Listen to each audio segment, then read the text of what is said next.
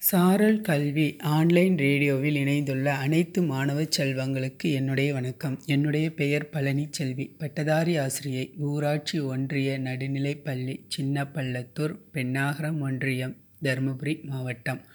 மாணவ செல்வங்களை இன்றைய சிந்தனையில் நீதிக்கதைகள் புறாவும் பருந்தும் என்ற தலைப்பில் ஒரு சிறு கதையை கேட்போமா? ஒரு காட்டில் புறா கூட்டம் ஒன்று வாழ்ந்து வந்தது. ஒரு நாள் அந்த பக்கமாக வந்த பருந்தின் கண்களில் புறா கூட்டம் தென்பட்டது. புறா கூட்டத்தை பார்த்த பருந்துக்கு தனக்கு நல்ல வேட்டை கிடைத்தது என்று சந்தோஷப்பட்டது. நிச்சயம் ஒரு புறாவாது தனியாக வரும். அதை எப்படியாவது பிடித்து சாப்பிட்டு விடலாம் என்று எண்ணி நீண்ட நேரமாக மறைவாக நின்று கொண்டு பார்த்து கொண்டிருந்தது பருந்து. ஆனால் ஒரு புறா கூட கூட்டத்தை விட்டு தனியாக பிரியவில்லை. இறை தேடும் போது கூட ஒன்றாகவே இருந்தன.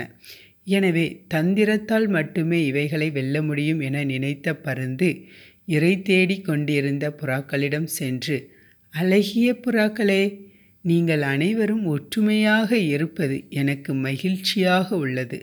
ஆனால் என்னைப் போல வலிமை வாய்ந்த ஒருவர் உங்களுக்கு தலைவனாக இருந்தால் யாராலும் உங்களை எதுவும் செய்ய முடியாது என கனிவோடு கூறியது. பருந்தின் பேச்சில் மயங்கிய புறாக்கள் அதை தங்களுடைய தலைவனாக ஏற்றுக்கொண்டன. அன்று முதல் தினமும் ஒவ்வொரு புறாவாக காணாமல் போய்க் கொண்டிருந்தன.